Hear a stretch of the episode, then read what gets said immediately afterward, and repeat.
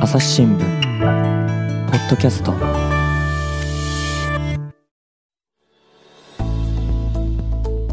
朝日新聞の神田大輔です。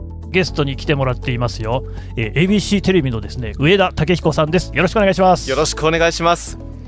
えー、とここんな社会がどんどんどんどん変わっていく中でやっぱりこう僕らテレビってまだまだやれることがあるんだよと。何ですか？いうことをね一つどっかで入れたいなって思ったのがあるんですよ。入れてくださいよじゃあのテレビってどんどんどんどんこう先細りになっていってて、えそういう印象はあんまりないですけど先細ってます？はい、例えばあのうん雑誌とかでね、雑誌とかインターネットとかであの今10代の子に流行っているものランキングみたいなのよくあるじゃないですか。ありますね、はい、でこれを見るとトップ10全然知らないの。ああそういうことです全かく分かんないんですよ。はいはいはい、はい、どこで流行ってんのかなと思ったらうん、インターネットですらなくってえ違うんですか？SNS ああなるほどね。のすごい細かい世界だったりとはかするんですよね。でしかもその SNS の中でこう口コミのような形うん。で仲間内でどんどん広まっているものが今すごく大きなうねりになってたりとかする。うんうんうん。うん。平たく言うと YouTuber みたいなのもうん。そんな感じじゃないですか。でどうしてもやっぱりこう若い子たちにはずっとテレビを見てもらいたいし僕らはテレビが大好きで育ってきたんで、テレビ大好きな人がこれからも増えてほしいと思うんですけど、うん。なかなかそういうふうにはその人たちに訴求することっていう見てほしいっていうのはできないなって思いがちなんですけど、うん。でもあの実は弊社も報道局で、えー YouTube チャンネルを作ってまして、あそうなんですね。はい、でうん。この YouTube チャンネルの中ではあのキャストの中で流れたうちの番組の中で流れた特集を出してるんですよ。うん。えーこれのね、あのー中ですごく今ご覧いただいてるものがあって何ですか？えそれはですね老少介護に関することなんですよ。老少介護っていうのは、うん。えー障害のある人うん。が年を取っていきますよね。うん。そうなったらその介護をしているうんうん。お父さんお母さん保護者の皆さんっていうのも当然こう上になっていくんですよね。うん。でそれが老人が障害者を介護する、うん。これが老少介護はい。っていうやつなんですけどこの老少介護の特集というものが全部で15本上がってるんですけど。15本、はい。結構ありますね。これの総ページビューうん。が1739万回なんそんなにあるんです。かなりありますね。そうなんですよ。でその中ででも強度行動障害といううん。青年がいるんですけど、うん。この強度行動障害っていうのはあの、えー知的障害があって、うん。なおかつ自傷自分を傷つけて多あ少ー人も傷つけて、なるほど。えーなかなか人に思いも伝えることもできなければ思いをこちらも伝えることができないとうん。いう人でで時間の感覚もなければっていう方なんですよね。うん。その青年をえー介護している親御さんのドキュメンタリーなんですけど、うん。これ3本流れてこれが合わせて975万回。かなり多いですよね。で近畿地方のテレビの置いてる世帯数が800万なんですね。へえ。あもう全然多いわけですね。なんですよ。うん。これってすごい可能性だなと思って。それはしかしなんでそんなに見られてるんですかね。なんでかなっていうことを考えて、うん。これ取材してる記者が西村っていうんですけども、はい。私の一期先輩なんですけど、へー女性記者で。で彼女に聞いてみるとやっぱりあの孤独っていうのが一つあるんじゃないかっていうんですね。孤独。うん、うん。見てる方の孤独。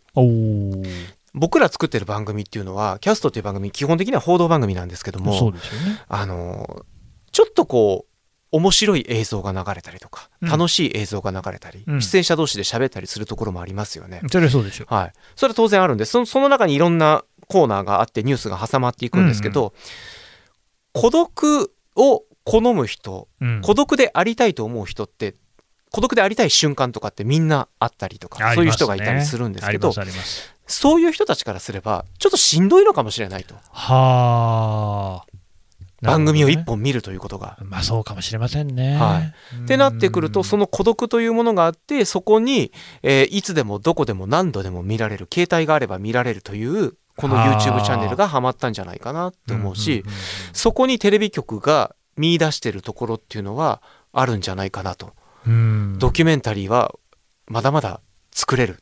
あのね、いや、今その話を聞いて、僕がこう思い出したことがあって、まあ、直接関係ないんで、そこはもうご容赦いただきたいんですけどね、えっとね、国際報道部に行った時に、やっぱり国際の記事が全然ネットでこうね、読まれてないっていう現実があって、で、それを読ませるように頑張ろうっていうことを僕がやってたんですけど、読ませるようにというか、読んでいただくためにはどういう工夫をすればいいかなんですが、で、いろんなことやったんですよ。ね、あの魅力的な写真をつけるとか、それこそ見出しをこういろいろ考えてみるとかね、ただね、まあやっぱりどうやったって難しいだろうなっていう記事もそれはあるわけなんですよ。で、その一つが、我々ね、これ、まあね、記念日ジャーナリズムっていうふうに揶揄されることもあるんですけれども、夏が近づいてくると平和企画っていうのをやります。うんこれやっぱり第二次世界大戦のあの悲惨な記憶をなくさないようにしようっていうことで、毎年やっぱりそういうことを特集するんですよね。えー国際報道部だったんで、やっぱりその、まあ、インパールであったりとか、そういったそのね、アジアの方でいろいろあった戦争に関して、こう、いろいろこう、現地で取材をするっていうことをやったと。で、まあ、そういうのをこう、いろいろ特集する中で、すごくですね、めちゃくちゃ、それこそなんか1000万ページビューとかそういう記事とかが出たことがありましてね、それって、もう本当、こう予想外だったんですよ。えなんか、で、後から考えたら本当に恥ずかしい話だなと思って、つまり、逆にね、そういう平和のこう報道、戦争を振り返る報道が重要だと思っているはずの我々が、その報道の力、信じてなかったなって思ったんですよね。だって僕は、まあ、でもこういうのも必要だからねっていうことで手がけていたんだけれども、そんなことない、本当にめちゃめちゃ読む人たくさんいて、結局でもね、それもね、原因よく分かんなかったんですよ。えうんなぜその記事がそんなに読まれたのか。多分でもそれはその記事に力があったからなんですよね。全く同じですね。うんあのこれも我々記念日ジャーナリズムって言われるところなんですけど何か大きな災害があって、えーそのまあいわゆるこう日ってありますよね。まあ、阪神大震災であるとか、1.17とかうん。1月17日だよとかありますよね。はい。でその1月17日に向けてうん。災害報道というものをやるところやるんですよ。やっぱり。うんうん。で普段からやってくれよってやっぱり皆さん思うと思うんです、うん。ところが全然こう見てもらえないっていうところがあったりとかするんですね。そうですね。うん、なのでそこに向けてやる。でやったとしても見てもらえなかったりするんですよ、でそんなんじゃなくってもううちはもう災害報道やらないよみたいな感じで割り切ってるような局もあってそちらの方がどんどんどんどん数字を取っていったりもするんですけど、うだけどおっしゃるように時々あの見てもらえてうん。しかもしっかりと反響があって、うん。でしかもこうやって YouTube に流した時に繰り返し繰り返し皆さんが見てもらえるものっていうのがあったりするんですよ。きちんと届けられるものがあるんだなっていうのはねほんと常々反省しますね。うーんだからね、そう、いつもポッドキャストなんかでも、その出てもらう記者にね、よく言う話なんですけれども、どうもね、最近ね、記者がね、その萎縮してるというか、自分のことを過小評価してるこうす節があって、いや、そんなことないんだよと、みんなちゃんと取材してるし、ちゃんと仕事してるから、そのままを話してくれれば、それで本当にこう皆さんに聞いていただけるようなものができるんだよっていうことを毎度言ってるんですよ。えええなんかね、そこら辺をね、実は、まあ、テレビ、ラジオの皆さんを含めていいのか分かんないけれども、このマスメディアとか報道機関っていうのが、みんななんかそんな状態に陥ってるところがありやしないかなっていうのはちょっと思いますね。あそれこそ負のエネルギーを吸い取りすぎてるのかもしれないですね。ね我々。が、うんうんうん、なんかそんなのやっても誰も見ないよとか、うんあー実際に数字ではこれぐらいしかないよっていうようなところなんだけど、そのちょっと見てる人たちがどれぐらい繰り返しそのことについて考えてくれるか見てくれるかってうんいうことで言うとやっぱりどこかに意義っていうものがあるんですよねきっと。でね、あとね、もう一つ思うのが、この今、若い人たちっていうのが、本当にね、やっぱりそういうその、我々が言うところのそのジャーナリスティックなことに、すごい関心が高いんですよね。だからよくその SDGs とかね、言うんですけれども、やっぱりね、どっちかっていうと、おじさんの方がね、SDGs 的なものに対しては懐疑的なんですよね。え、何それみたいな、あお題目でしょ？みたいな感じ。でもね、若い人たちって全然そんなことなくって、まあ、ジェンダーしかり、環境問題しかり、いろんなことね、それこそその難民の問題しかり、何でもそうなんだけれども、めちゃくちゃアンテナ高かったり、うんあるいは意識がすごくね、強かったりするんですよね。だからやっぱそういうところを、おじさんたちがいる、その新聞社とかが、ちゃんと見れてないんだろうなっていうのはすごく感じますね。うん。そうですね。おじさんうちの会社も多いですからねいや、我々がおじさんじゃないですか。そうそうそうなんですようんそもそもね僕ものすごいおじさんだなって思うのは あの今年入った子とか去年入った子って僕が入社した時に生まれてるんですよい、や、そうなんですよね。で恐ろしい。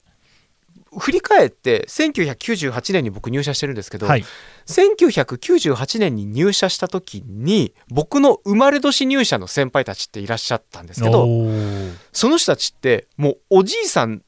って言っちゃあれかなでも長老うん。みたいなご意見番みたいなそうなんですよ。立場にもうなってたんですよ。うん。で自分がそうかといえば、うんいやお若者の味方だよみたいな感感じなんだけど、多分若者からすると僕はおじいさんに見えてんだろうなってまあそうでしょうね。ですよねきっと。ただね、でもそうばっかりとも言い切れないかなと思うのは、はやっぱ社会の変化があって、年齢構成の変化があって、テレビ見てても、ひな壇芸人さんが40代の時代じゃないですか。そうですね同世代ですよね。だからね、そこはまだ40代とかになっても、おじさんっていうところで安住できない感はありますよね。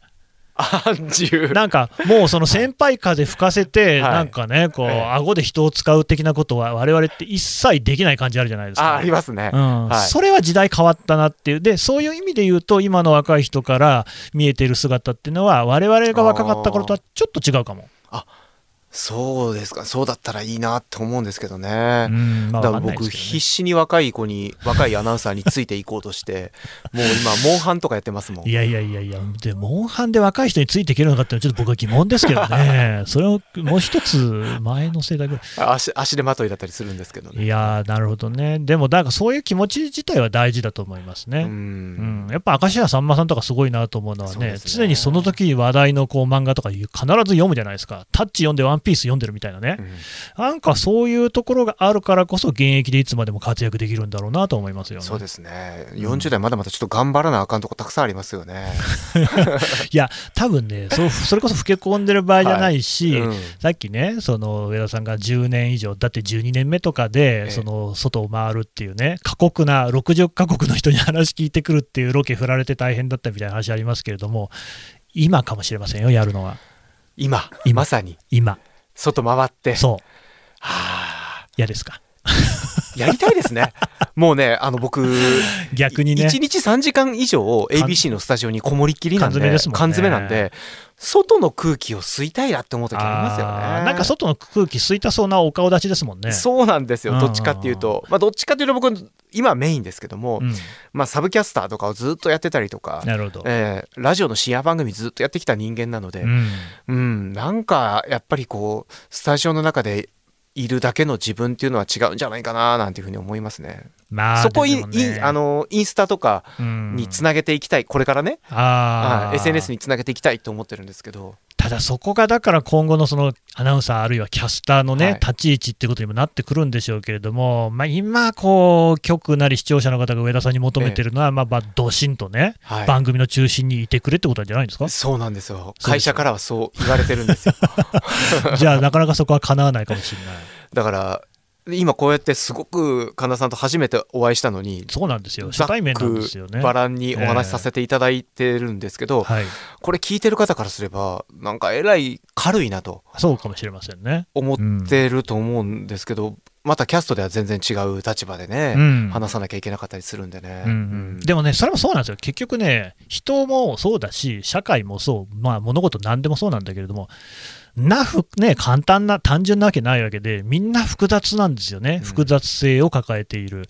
だから一人の人間切ったところで、ですねいろんな切り方があるわけで、だから私なんかはもう常にですね、まあ、見た目はなんとなくこう軽い感じで見せようとは思ってるんですよ。ええええで、あのこうなんか喋るときはしっかりしたことをね、あるいは記事とかでは書いて、ええまあ、そこら辺のギャップでね、えええーやっていこうかなっていうふうには思ってるんですけど。今日だってねわざわざ大阪に来るっていうことで虎柄のシャツ着てくださって、いやいやいやこれはあの普段からね、着てるやつなんですけれども、ちゃんとあのベルトも虎ですからね。ベルトも虎拝見しました先いほど。やーこれはでもね、別に私、ドラゴンズファンなんでね、ええタイガースに魂は一切売らないんですけれども、ただ、今年調子いいっすよね。あーありがとうございますあありがとうございますなんですか、やっぱそこは。やっぱそれはそうですよ。はあはあはああのーあかん優勝してまうっていうのが、あの、今の ABC テレビの、キャッチフレーズで特番もやったりしてるんですけど、あかんことないねんけどっていう。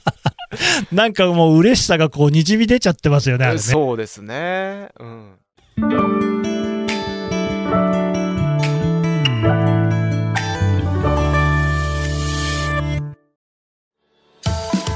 朝日新聞ある聞きは、人工音声が伝えるニュースサービスです。外に出かけたら、スマートフォンのアプリで、お家にいるときは、スマートスピーカーに、朝日新聞のニュースを聞かせて、と言ってください。あなたの知りたい、ニュース、どこででも、朝日新聞歩きき。たった5分で、今日のニュースをまとめ聞き。いやー、そうか、だからそういうのもね、でも地域性みたいなのが、だからもっと出てるといいなと思うんですよ。うんやっぱね、なんか東京の、その、良くないところって、だから大阪に来るとすごいね、僕はしっくりくるんですよね。でもこれって多分ね、多くの地方出身の人がそういうとこあるんじゃないかなっていう気はするんですけれども、なんでそんなにその東京に行くとみんなかしこまっちゃうのか、やっぱね、肩肘張っちゃうところがあると思うんですよね。うんでもともと江戸に住んでる人はそうでもないと思うんですよ。やっぱりこう地方出身者の集まりだから僕もそうですけれども。ですね。だからね、そうやって肩肘張る生き方っつうのがもう古いんじゃないかとう。んうん、あのやっぱり地方に住んでる人たちっていうのが地方から来たっていうことを隠すために標準語で喋ると。でも標準語で喋るとボロが出てしまうので、うん。どうしてもお言葉数が少なくなってそれが冷たいという印象になると。そうかもしれない。それが、うん東京イコール冷たいのイメージになっただけであって、うん。じゃないかななんて思うんもう蒲田なんか行くと完全に人情の街ですからね。もうそうですよ。もう人情どころかですよ。だって何ですか？うちの母なんてもう亡くなりましたけど、え隣の家とうちとの間に隙間があるんですけど、うん。あの本当80センチぐらいの。えうん。でその隙間夜は真っ暗なんですね。うん。うんでうち風呂がないので、うん。えー夏場はですね銭湯に行くお金がもったいないからって言って、その隙間ですっぽんぽんになって水浴びしてましたからね。あの女性ですよね。はい、なるほど。そのあたりでね、ここの辺の人情深さがわかるかもしれないですよね。そうですね、うん。なんかこう親しみやすい。あのた一応ね、誤解ないように申し上げときますけど、蒲田駅とかめちゃめちゃ発展してますからね、あですね。あのでかいビルいっぱい建ってるんで、ちょっと今の話聞いて、私はびっくりしてますけれどもね。あうち駅とはちょっと離れてるね、ね。住宅街というか、まあ、商店街というか、うはい。ーんでも結構みっしり、それこそ家いっぱいありますけどね。そうなんですよね。なるほどね、そこら辺はちょっと一つのね、まあ、はいなんというか、気さくさっていうことで考えたらいいですかね。そうですね。本当ですか、う ん本当に本当にうち結構すごいですよ。何がすごいんですか？そういう点で言うとだってほらそうやってねあの本当にすっぽんぽんでやっても真っ暗だから誰も見えへんからって言って、うんうん一家全員そこでお風呂済ますとかもありましたしね。いや確かにそれはあまり聞いたことがないかもしれませんね。でもまあそういうのが許されるような土地柄っていうと蒲田の人がすごく怒ってくる可能性がありますけど。みんなそうじゃないぞと。お前の家だけだっていう話になりかねないんですけど、はい。いや、でもね、本当はでもそっちなんですよ。うん。ね、みんな忘れちゃってるけれども、別にあの私のその名古屋の地元にしたってですよ、そんな裸み捨ててこ一丁みたいな親父いっぱいいましたし、そうそうそうはい。いや、てか、暑い時に薄着をするのは当たり前だし、風呂とかっていうのは、まあ、ないうちなんか別に普通にありましたしね、だからそういうところを何か、なんかこう、塗り固めるみたいなのもおかしな話じゃないですか。うん本来の日本っていうのはすごくおおらかでそうなんだ、そうですよ。個々がどうであろうかっていうことをあまり実は気にしない、うん。確一的でない、うん。えー人がどう生きようかっていうのを人に任せるというか、うん。そういう国であったなっていうふうにうん。思いますし、僕はそういう国であってほしいなって思いますね。だね、そういう意味で言うと逆にね、新聞紙面とかね、構えすぎなんじゃないかって僕は思ってるんですよ。うん。なんか気さくさとかゼロでしょ。は まあ、まあ、言えないところど。ころね、ちょっと柔らかく、いやー、でも明らかにやっぱりそういう、そのなんか人様に読んでいただこうっていうところではね、物足りない文章が並んでますよね。で、全員、ポッドキャストで喋らせれば、めちゃくちゃちゃんとね、面白く喋るんですよ。いやこれね本当にね一番最初にこの番組に出ることになった時に神田さんにぜひ伝えたかったあ、んですけど記者の皆さんがすごい、う。あ、そうですか、はい、おしゃべりがうまいそんなことはない。いやいやいやいややっぱり自分で取材してきて自分に自信のあることを自分の言葉で喋った時にこんなに力強いことはないんだっていうのをはいはいはい改めて感じますしね。あれね、だからよくその聞かれてはい驚かれることがあるのは、あのリハーサルはまずないんですよね、ええで台本もなくって、打ち合わせもしないんですよ。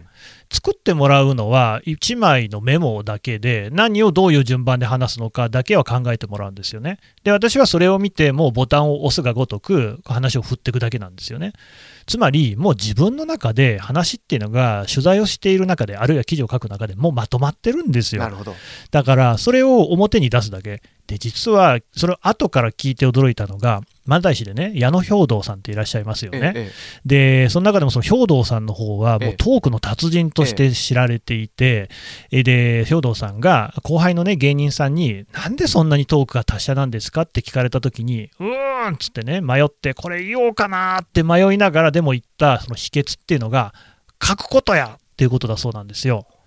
え書く？書く。自分がこれから話すことを全部書き出して整理すると順序であるとかだからその気象転結みたいなこともそうだしあと文章の量によってここはちょっと多すぎるなみたいなのが分かったりあと流れとかっていうのがこう立ちどころにそのねなるほど。明確になるとこれ記者の仕事そのものなんですよえだから全員喋れるんですよね。だからよくこうね、出演をこう依頼すると、いや、僕はおしゃべりが苦手なんでって言うんですけれども、考えてもみろと、ね、官僚答弁じゃあるまいし、縦板に水のごとく上手に喋る朝日新聞の記者なんて一番嫌われるぞ。とつとつと喋るぐらいでちょうどいいんだよっていう話はしてんですえよ。僕はダメなんですよ、だからね。あの、はい。僕年に1回黒柳徹子さんとコンサートの司会やってるんですけどお、すも、ごい。えー徹子さんってあの何も見ずにどんどんどんどんアドリブで喋ってるっていうふうに画面上映るじゃないですか、まあ実際そうなんですけどお、そうなんだ。実際全部ボンボンボンボン情緒発信でやっていくんですけど、実は一回全部書いていらっしゃるんですよ。あー、なるほどね。うんうんうん、あのー僕徹子さんのテーブル徹子の部屋のセットのテーブル見たことがあるんですけどええものすごい細かい字でたくさんいっぱいびっしり書いたメモが置いてあるんですよ。すごいですね。でも本番中は実際にはそれを見ないんですうね。ん。全く見ずに完全に頭に入っていると。うんうんまさしく頭の中で一回書くことによって整理をしてそれを置いてあるからこそ目の前の言葉というものがポンポンポンポン出てくるんだなって思いますね。そういう意味じゃね、うんその私もその MC の真似事をさせてもらってるわけなんですけれども、まさにその看板キャスターの上田さん、あのニュースを伝えるにしたって、やっぱり自分が知らないことっていうのはうまく伝えられないってところがあるんじゃないかなと思うんですよ。はい。やっぱりめちゃくちゃ勉強するんですか？まあ自分では言いにくいかもしれないけど、ででもそうすねた絶対してるでしょ？うんいやー広く浅くですかね。僕図書館が好きなので。あの買い込んでったらもう多分家が大変なことになっちゃって 妻が怒ってくるんですけおど金も置き場所もね。はいうんなので図書館によく行って、はいはい。あの別に政治とか経済まあ扱うのは政治経済多いですけど以外の本とかはよく楽しんで読みますね。いや、これね、結構多分みんな興味あると思うんですよ。そのキャスターさんはどういう風な勉強術なのかなっていうのはね、どうですか、どの辺？だ、もう本をひたすら読む感じ？本をひたすら読みますね。でまあ、例えば新書みたいな読みやすいやつ。はい新書も読みますしそれから図説なんとかみたいなああ、なるほど、ね。図鑑とかもう読みますしそれこそ漫画も読みますしあ、漫画もね。ゲームもやりますし、うん。えーインターネットも見ます。YouTube も見ますね。うん。ででなぜ私あのこのポッドキャストのファンになったのかっていうその一つの理由っていうのがうん。まだなんか寂しい。どこが寂しいんだ？この上上は何だろう？と思った時に、はい。あ耳が開いてたと。ああ、なるほどね。はい。確かに相手も字ばっかりですもんね、今のところはね。そうなんですよ。ね。で耳が開いてる。うんなんか耳をこう塞いでくれるというか、耳からもう言葉が入ってこられ来ることないかなと思って探し出したのがこの朝日新聞ポッドキャストなんですよ。これね、まあ、自分のことを言うわけじゃないんですけど、ポッドキャスト、やっぱり私、あのいっぱい聞いてるんですよ、最近ね、ええ仕事柄もあって、めちゃめちゃ勉強になりますね。うんで全然知らなかったことをいっぱい知れて、頭がどんどん良くなってる感じはしますよ。うんあの全部ねあの話したことが耳にあ頭に入ってるかって言ったら実は抜けてたりとかするんですよね。それはしょうがないと。ザーザー抜けちゃうんですけど、やっぱ僕そこに穴が開いてるんでどんどん抜けてっちゃうんですけどただいっぱい聞くことができるっていうのはいいことですよね。いやだからなんか結構ね、うあなんか今いいこと言ってんなみたいな感じの時あのはい人様のね、あええの番組聞いてる時にあって、えでそういうのをこう蓄積していくっていうことでですね、だいぶなんかね、そのやっぱりどうしても僕も国際報道部ってことで、国際ニュースに偏りがあったんですけれども、もう最近ではそのテック系の話とか、うん。農家さんのあれこれであるとか、ええええ。一生こう多分縁がなかったろうなっていう情報にもいっぱい接してるんですけど、これ完全にポッドキャストのおかげって感じ。っぱりそうなんですそういえばそうだ、これ聞いてこいって言われて、ちょっと上田さんに聞かないと帰れないんで聞きたいんですけど、はいこれまでの朝日新聞、ポッドキャストでなんかおすすめ回とかあったら、なんか教えてね。いや、ください。いっぱいあるんいやですけどね。そう言ってくださるとありがたいんですけど。うん最近の回で言うとですね、えーっと、うん、あの、上京さんが、あ、いやいや、乗り京って読むあごめんなさい。失礼しました。これはね、福井のね、非常に少ない人名で、はい、あいないんですよね、全部でね、10世帯いるかぐらいの感じらしいんですけれども、まあ、あの乗り京って言いあます。失礼しました。はいえーのりきょうさんが、はいあのお話になったペットマーケット、アジアのペットマーケはいットの話、はいはいはい、あれで動物園のね。動物の声が聞こえてくる。うんでえーのりきょうさんが歩いていくとこんな塀があってこんな声が聞こえてきてっていうのが自分もまさかそこにねアジアの奥地まさか人が来るよとは想定されてないところに乗り込んでいったような感があってあれはなんか臨場感ありましたね。またね、乗り京記者のあの語り口がですね、はい、別に誰が演技指導してるわけでもないんですけれども、なんかこう引き込ませるんですよね、あれね。そうなんですよね。潜入取材みたいな。あれきちんとよくよく聞いてたら きちんとした取材ルートできちんと取材のアポも取ってやってるんですけど、うん。聞いてるうちに大丈夫かな？命の危険はないのかな？とか、そうなんですよね。ライオンや虎の餌にされたりしないんだろうかってええ思ってしまったっていうのも面白かったですし、ありがとうございます。えーそれからアルゼンチンで、うん。えー中絶が、あ、岡田源のね。はい、っあ、そうですか。それ初めて聞きましたね。ていはう話がありまして、ありましたちょっと前ですかね。そうですね。少し前かうんな。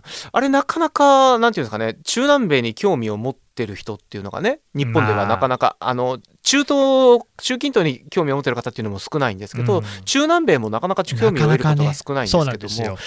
あれ多分紙面で読むとスーッと流しちゃう人も、うんうんうんうんああやって取材した記者の記者の取材感っていうものを聞いていくと自分のことに置き換えられるなと。うん。自分だったらこの国に住んでたらどうなんだろうとかうん。自分がこの国に住む女性だったらどうなんだろうっていうのを置き換えることができるなっていうふうにね思いましたね。いや、嬉しいですね、うん。でもそれが本当に大事だなと思ってるのは、今、本当にね、スマホは自分の欲しい情報はいくらでも集まってくるんだけれども、関係ない情報が集まんないんですよね。で、テレビってすごいいいなと思うのは、もうあのある種ですよ、一方的じゃないですか、あの双方向なところももちろんあるんだけれども、基本的に流れてくる、それを目にするっていうのって、全くこちらの求めていないものもそこにはあるわけですよね。でもそれが大事だろうと思って。うんうんうん知らないことを知る知ってみるっていうことってとっても大事ですよね。ううんんなかなかでも最近そういう窓口が少ない、やっぱ本とかもね、アマゾンとか通販で買っちゃうってことになりがちだけれども、はいうん本屋さん行くと、結構知らない本でこれ面白そうなのが目に入るっていうねそうね。この良さ、うんこういうのが多分新聞もやっていかなきゃいけないところなんだろうなっていうのは思いますね。うーんあの新聞の書評欄ってあるじゃないありですか。ますね。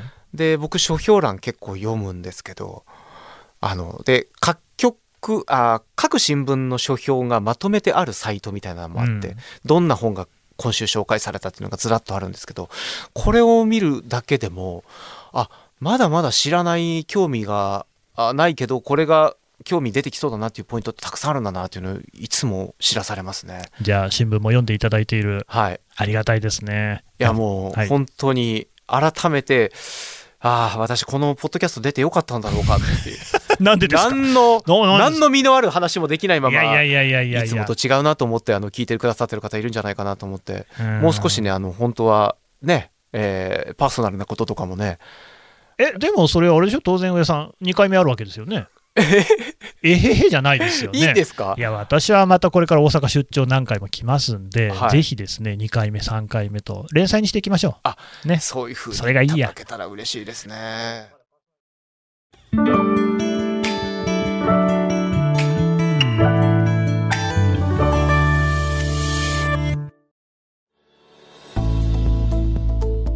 そろそろお時間なので、えー最後にですね、えー上田さんから番組の告知なんかをしていただこうと思うんですが、はい、お願いします。えー私が MC を担当していますキャストという番組は ABC テレビ、えー関西ですと6チャンネルで夕方の3時45分から夜の7時まで3時間15分というかなり長丁場の生放送を行ってます月曜日から金曜日までで関西お住まいの方だったらご覧いただけるんですけれどもいやもしちょっと遠いな見られないなと思ったらですねあの YouTube チャンネルの中で、えーキャストっていう風に検索しても、まあ、キャストだけだといろんな言葉が出てくるかな。キャスト報道で検索していただくと様々な、えー我々が作ったですね、えー特集なんかも出てきます、えー知らなかったことをたくさん知ることができる、興味の範囲を広げることができる、そんな番組作り目指してますんで、ぜひよかったら一回だけ、一回だけチャンネル合わせてみてください。よろしくお願いします。はい、というわけで、朝日放送、上田武彦アナウンサーでした。どうもありがとうございましたありがとうご。ざいました。朝日新聞ポッドキャスト、朝日新聞の神田大輔がお送りしました。それではまたお会いしましょう。この番組へのご意見、ご感想をメールで募集しています。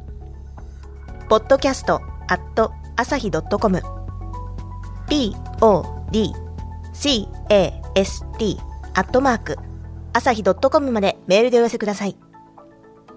ツイッターでも番組情報を随時紹介しています。